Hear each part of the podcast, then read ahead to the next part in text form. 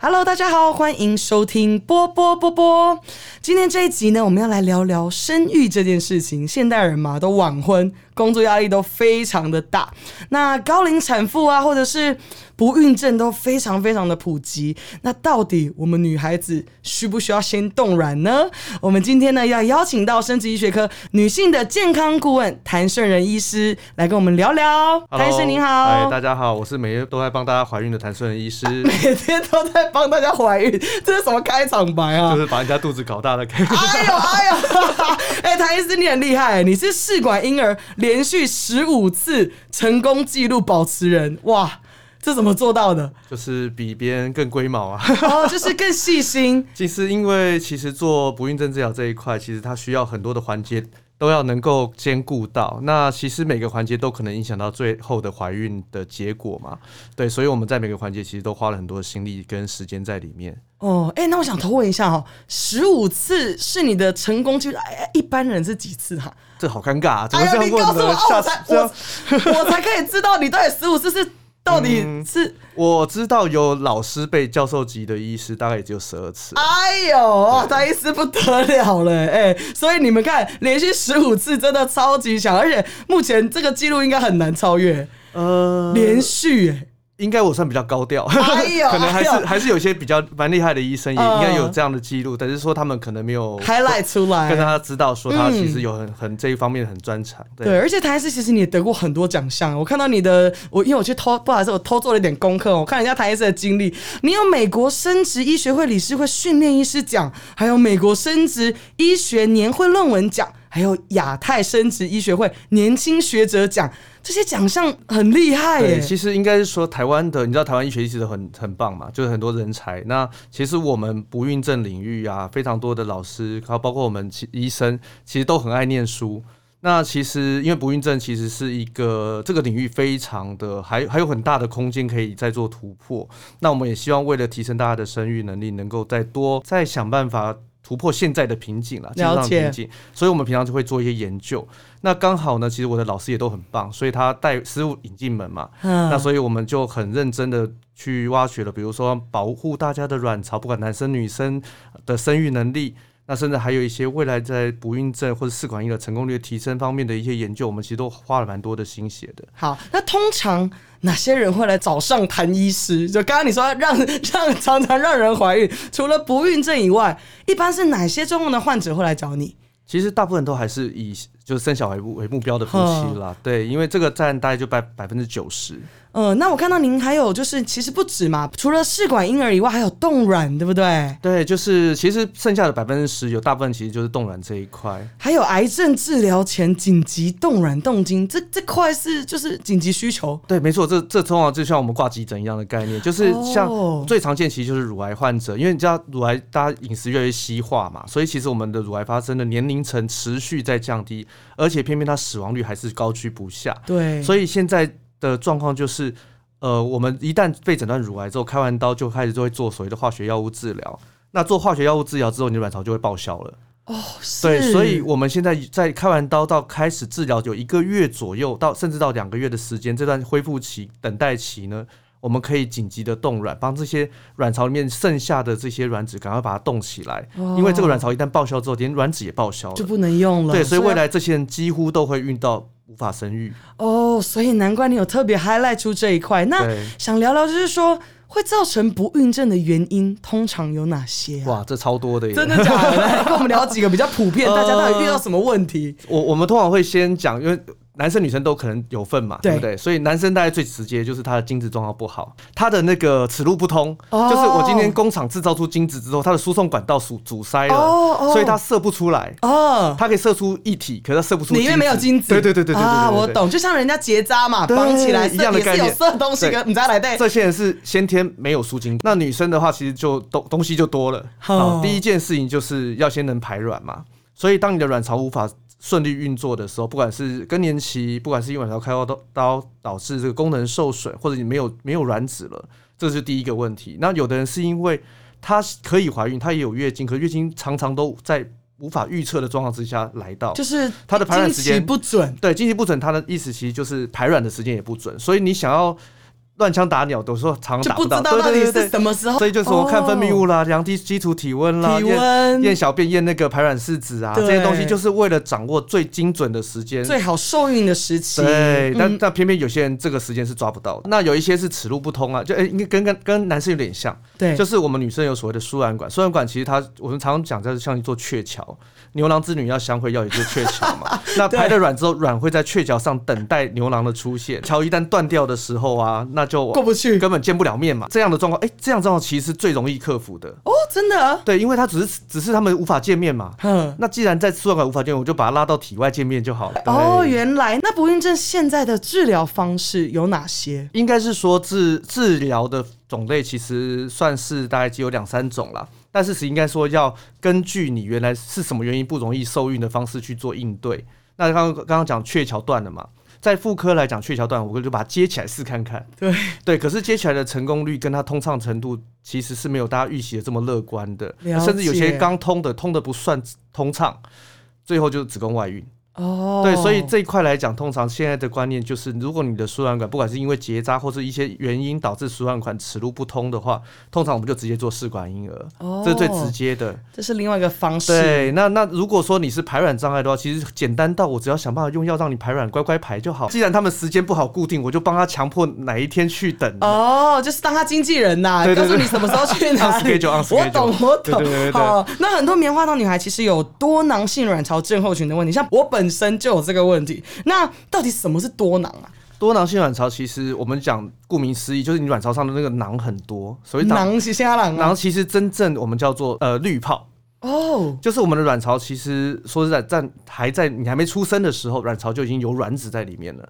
那每一个滤泡里面有一颗看不到的卵子，还没有发育的启动的卵子。哦，那这些卵子会随着你的这个年纪，出生之后的年纪开始大量的减少，这个中年以后会少得更快，就是上三十五岁以后开始大量的减少。那这个状况呢，基本上是说多囊性卵巢一样有这样多的卵，可它卵比人家多很多，而且到重点是这些的小滤泡，这些的卵都不会排。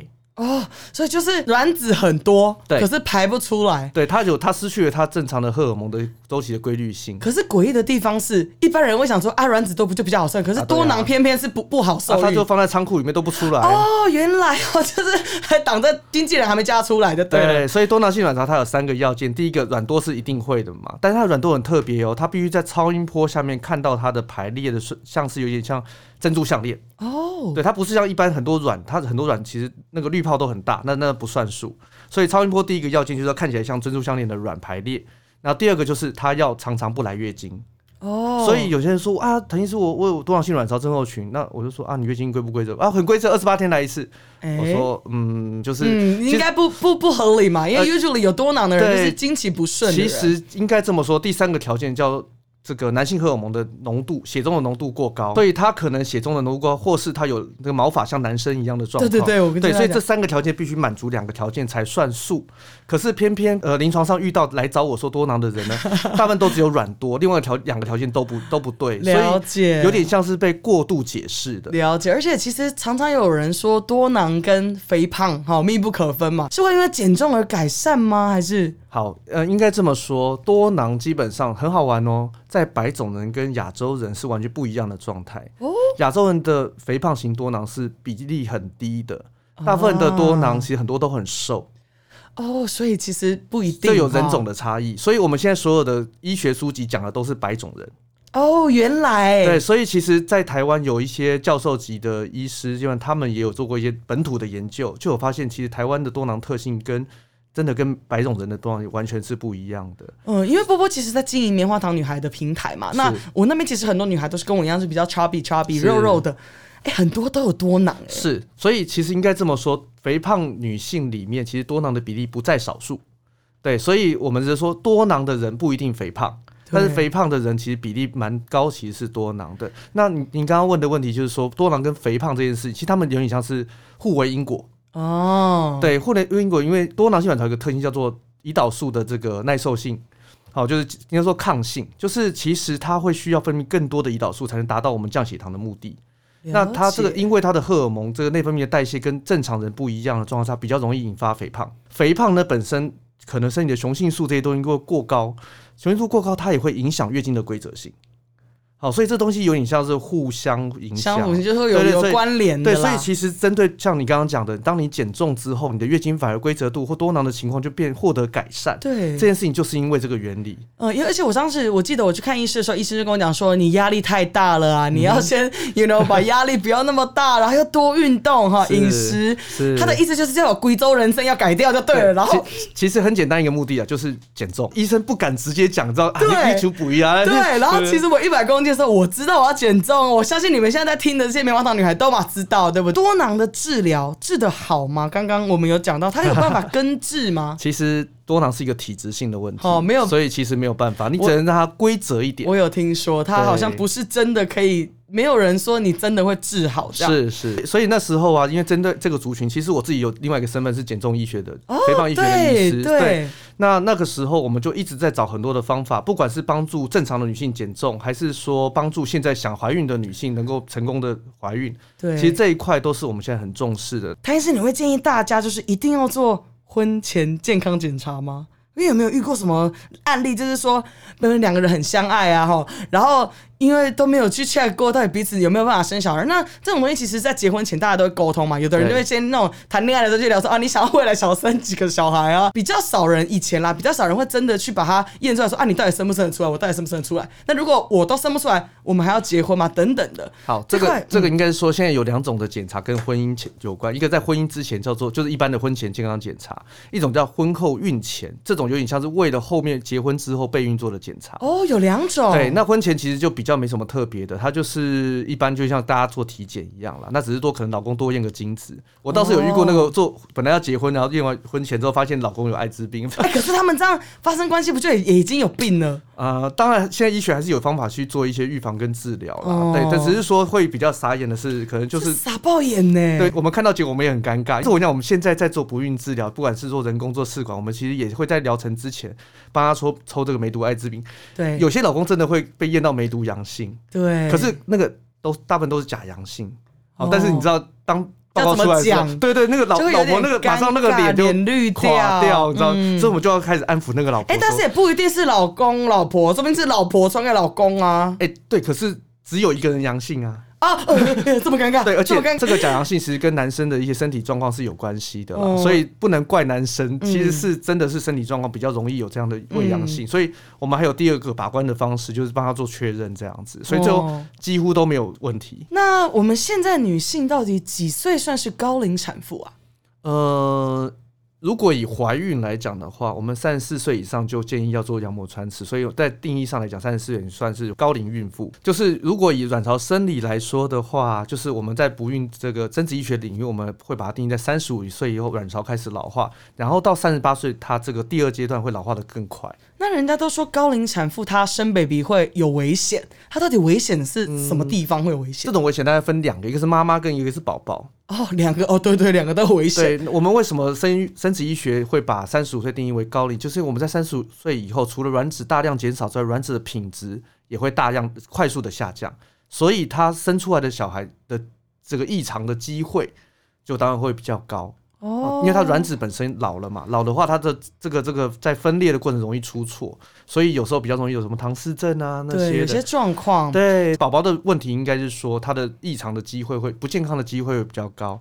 可是如果是妈妈在讲的，是这个怀孕过程之中，可能会比较容易有什么妊娠高血压啦、子癫前症啦、妊娠糖尿病啦，还有本身早产的风险增加，还有一个就是它有本身甚至流产跟胎死腹中的机会也会增加。这就是为什么人家说冻卵其实越早冻，那个卵子的品质是比较好，是对不对？以前的年代大家都很早结婚嘛，对，啊，现在的女性大家都自己有自己的工作，有没有？然后也看到那么多离婚的案例哦，就会怕吧。然后想说，其实通常我现在看到比较多。就是幸福美满的都是哎、其实反而是晚婚，可是晚婚又有这个状况，就是小朋友不好生就是这个的不好生，对。对，所以现代人其实呃需要比如说试管婴儿啊冻卵这个几率，其实是需求是比较比比以前越来越高越来越高的那我们聊聊冻卵哈，亚洲现在其实也慢慢流行在冻卵这件事情。你会建议说几岁要开始考虑这件事情？呃，我觉得应该是说，当然刚刚波波也提到，就是我们年纪越大，我的卵的品质质量都会下降嘛。那当然，所以越早一定是越好，但是会我们会考虑什么 CP 值的问题嘛？对不对？所以一般医学上我们会发现，在三十岁以上的女性的卵子的确开始开始走下坡，所以三十岁以上我会认为这个时候的冻卵的效益会比较高。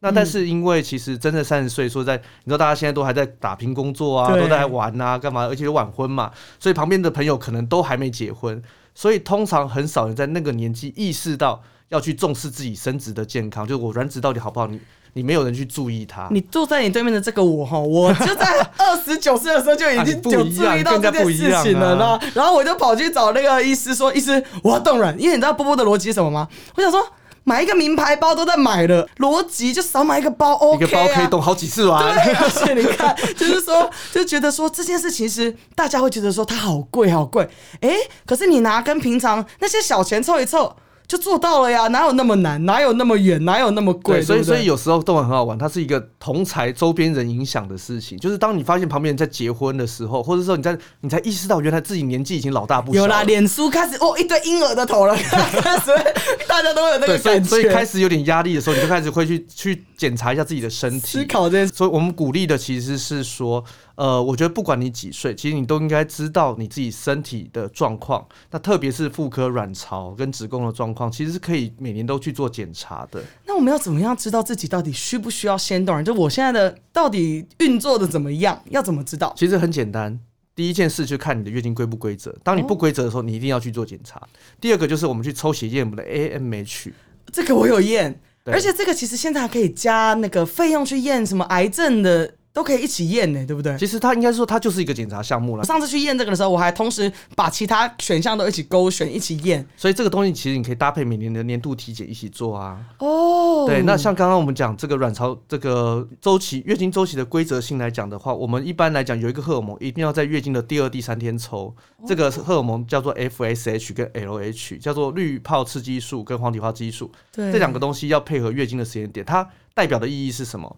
你的月经不规则有没有可能是你的卵巢早衰了？哦，所以它当它太早升高的时候，其实你就开始提早进入更年期。但是哎呦如果你抽错时间，它就没有意义了。啊，所以这个时间点其实也很重要，对不对？我也认为这个东西应该是一个年度体检。其实如果时间可以刷的刚刚好的话，它是一个必要项目，可以了解你的卵巢是不是还在老化中了。嗯，所以其实一般女性啦，就通常我们对冻卵其实都会都常常听过这件事情，可是都不知道到底要从哪里了解。其实大家不要不要觉得说哦，去挂呃生殖医学科很奇怪，或者去不孕症，其实我就是去啊，我就是想要去了解清楚状况。其实这也没有什么，而且我直接去找专业的医师，他直接最快速的告诉我我现在的状况。哈，然后当时我去的时候，那个医生跟我说：“波波，你为什么不交男朋友？”啊，我想说啊，奇怪嘞，我就是 不管太多我就是没有没那个 uncle 是认识？然后当时我去的时候超好笑，旁边坐了一排那个实习医生在上课，然后他就一直问我说：“那你为什么没有交男朋友？”然后我就说。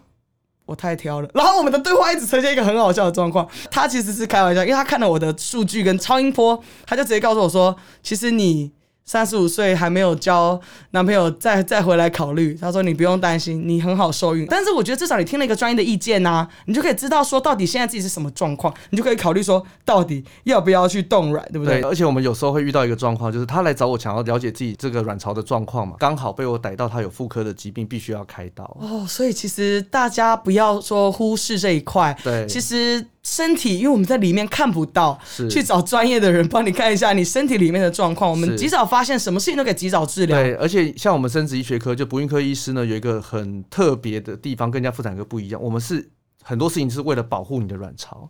那有一些状况，比如像我们常见巧克力囊肿啊、肌瘤啊这些东西，这些东西可能其实是一个非常常见的问题。那有些医生会建议你要开刀，可是你知道，有时候我们的器官包括卵巢，我们开了刀之后它就会受伤嘛。对，所以有时候我们会会去判断这个东西急不急迫，或者有没有必要性。有时候我们会给你一些建议，让你知道如何懂得保护自己未来的生育能力。没错，那冻卵它到底需要经历什么？听说很多人都讲说什么啊，打那个针啊，对啊什么前置，到底这整个过程到底要花多久时间？嗯，应该是我们我们前面来讲，我们这个疗程会从月经的呃大概第二、第三天开始做疗，因为那个时候是我们所有的滤泡在准备蓄势待发的时候。对，所以这个时候我们会先打所谓的排卵针。为什么？因为我们正常周期，假设你不用任何药物的话，只会排一颗卵。可是其实他有很多同班同学，他们一起在班级 班级在一起念书，一起要等准备考试这样子。可是最后的通过考试的可能只有一个，嗯，就是可能他们他们班的第一名，那剩下的全部的人呢就就被淘汰了耶。对，所以我们为了让这些卵子不要被淘汰，我们就所打所谓的排卵针，这样子就让这些同学人一起一起通过一起考大学对对对对对对对，就是这种概念。哦，原来是这样的逻辑。那它整个时间呢，大概需要一般花多少时间？来讲，再再从打第一针一直到取卵，大概会有大概八天到九天。哦这么短的时间就做完了？的对，大概我说打针的时间、哦打针打针对那现在还有所谓长效针，打一针之后，后面五五天就不用再打了。哦，有。然后尾巴再拉点尾盘，这样子就、就搞定了。那做这个手术会很痛吗？如果你卵很多的话，感觉会比较强烈。嗯，对，因因为毕竟它是拿一根细针，在一个针孔的状况之下去，在卵巢把你们卵巢里面的卵都把它吸出来。哦，那它需要什么修复期吗？没有、也不用修复期。哦，真的假的？对，但是因为它卵巢最后全卵之后，它会发胀，哦，对，它会发胀，所以它其实肚子会胀，大概大概可能一个礼拜左右会。有一些感觉。呃，就看你的卵多，卵少的人就没什么感觉，但卵多的人可能就爆炸了。哦，了解。那之前其实呃，我有听过一些案例哈，就是有的人他冻卵了，然后结果呢，她结婚之后，她的一般人通常生了 baby 之后就不再付那个租金了，因为大家都知道冻卵其实是我们先把呃卵子取出来，然后存放在一个 呃一个一个像饭店的地方，把它存放起来，然后我们会定期再付他的租金给他，房租给他嘛。然后有的人就是在生完宝宝之后，他就想说，哎、我已经生完了，不需要付那个租金。结果我听过一个案例是，她就离婚了，然后她跟第二个丈夫又要生 baby，可那个时候她已经是高龄产妇了。她这个时候，如果你没有把租金退掉的人，哎、你就有好的卵子可以用嘞、哎、我还真的遇过哎、其实很多二婚的在来我们这边很辛苦，其实都是因为高龄了。嗯，对他甚至自己在前一段婚姻都已经有有小孩了，可是你知道人人生无常嘛，都会不知道会遇到什么状况啊，甚至你遇到一个更爱的人，你还是想要跟有一个跟他的小孩啊。我觉得有一个观念很重要，就是其实你冻卵不代表你要用冻的卵来怀孕，你一样可以自己怀孕，除非你有一些特殊状况，比如说鹊桥断掉这种状况。对，否则，其实冻卵只是一个备案。当然，这个就像我们买保险，我们能够不用保险当然最好嘛，因为出了事才会用到保险，对对不对对？所以，可是当你需要用保险的时候，你就还好至少拿得出来啊，就不要对对对对要的时候没以，所以一般我们其实会希望冻卵这件事情，如果你卵子真的冻起来，其实你已经还是维持的，因为其实说一年一万块的这个房租，其实对大部分人来讲，其实应该还过得去。再跟你们，讲了，少喝两杯酒好不好？这个钱就回来了啦。那我们来聊聊试管婴儿这件事情，它现在是非常普及的吗？对啊，这因为它其实不孕症已经算算有文明病了。对，好，所以其实我们我们每年其实有相当上数以万计的小孩是因为做试管做出来的。那加上少子化的社会嘛，所以你就更凸显了这个比例上，真的现在很多人真的需要靠试管婴儿做小孩这样子。那通常要试几次才会受孕呢？哈哈，这个东西就看你这个问题，看你的条件呐、我在对一个那个连续十五次记录保持人问这个哦，问题、啊其实其实我觉得那某种程度还是有点运气了。但是我的意思是说，嗯呃，如果你今天是相对年轻、卵又多，那当然其实你一次取卵。其实就很容易搞定，因为重点是你有没有找到可以怀孕、可以健康的胚胎嘛。可是如果对高龄来讲，同样，比如说我今天讲三十岁的十颗卵跟四十岁的十颗卵是完全天差地远的哦。哦因为三十岁十颗卵可能有七六七颗是好卵，可是四十岁十颗卵可能剩下两三颗是好卵。哦，所以真的状态，对，还有一个是老公也会，你知道就就是猪队友，对对对，所以猪队友一旦上场的时候啊，你知道那个还要再打折，哇，对，那现在的试管婴儿，它到底可以筛选的条件是什么？我我我知道是不能选性别，对不对？没错，这是法律不合。法的。。对，那可以选双胞胎，这是合法的吗？呃，我们过去会制造出蛮多的双胞胎，其实是因为我们没有用比较精准医学的检查去找出好胚胎，所以我等于是以貌取人，挑两颗看起来不错的胚胎，我就一起放进去了，所以就不小心蹦出双胞胎。台湾有一个相对在在生殖医学比较没有那么好听的名声，就是我们双胞胎率太高了。为什么？因为我们做医生的都很希望帮大家一次怀孕。对。那台湾人，台湾因为医疗便宜，所以生胞双胞胎好像也没有对自己有太多医疗负担，所以他们就说一次没关系，我想一次怀孕，你就帮我放三颗胚胎、四颗胚胎。对，可是有时候你的胚胎真的值太好了，所以你放了三颗、四颗之后，就不小心两双胞胎、三胞胎，啊、都都有中。对，所以后面甚至还要遇到减胎的问题。哇，减胎是说。不小心怀上太多，怀到超过两胞胎、双胞胎，拿拿掉，他就必须用一些方式让这个第三个小孩子就萎缩。因为他的孕程过程中其实会很辛苦的，太危险了，小孩子也会极度早产。嗯，这样其实是非常危险的。对，那试管婴儿现在好像政府有补助，对不对？对啊，因为其实也是政府的德政啦。我觉得这我们其实争取很多年了。你知道知知道是试管婴儿疗程其实不算是便宜的疗程。那很多一般大家收入可能双薪家庭啊，对他们讲可能几万块都是一个负担。对，所以。政府希望刺激大家生育嘛，就说，既然你们大家都很想怀孕，我就帮你一把。对对，所以有一些状况，过去他们可能经济能力无法负担试管也有这种十几万的疗程的，他们因为这个补助案呢，他们就可以相对减轻比较多的负担。那它的算法是这样子，就是我们一般来讲比较年轻的族群，我们的次数补助次数比较多。那第一次的话，大概就是会有七万加三万。大概总共十万块的哦，很多，对，很多哎，非常多。那未满四十岁，在三九岁以下。这个基本上我们会有六次的补助，四十岁以上的话，我们再只剩下三次补助。哇，也很多了啦。对，其实我觉得对够了，对，也很多了，还是有帮到忙啦。嗯，对对。好，今天谢谢谭医师来波波的节目。那大家其实也可以把谭医师的脸书啊、官方社群追踪起来。那谭医师，你的脸书叫做谭顺仁医师的好运专区，哪个谭哪个顺的人，让人家可以直接搜寻。言字旁天方夜谭的谭，尧舜的舜，仁爱的仁。对，没错，大家把谭顺仁医师的好运专区的脸书追踪起来，然后还有。谭医师的 IG 也可以一起追踪起来，再来谭医师还有你的 Clubhouse 的 Club 对不对？你的这个是 Clubhouse 上面第一个华人备孕的 Club，上面叫什么？好运知识 Plus。对，知识家，对，大家也可以一起追踪起来。那今天谢谢谭医师来波波波波的节目。那如果大家喜欢波波的节目的，欢迎大家把节目追踪起来、订阅起来、分享起来。那如果大家还有想要听什么任何专业的问题，我都欢迎你们直接来小盒子给我。然后呢，我也会去找专业的人来跟我们聊专业的事情。希望大家喜欢今天的这一集的内容。谢谢谭医师，谢谢波波，好，拜拜，拜拜。Thank Música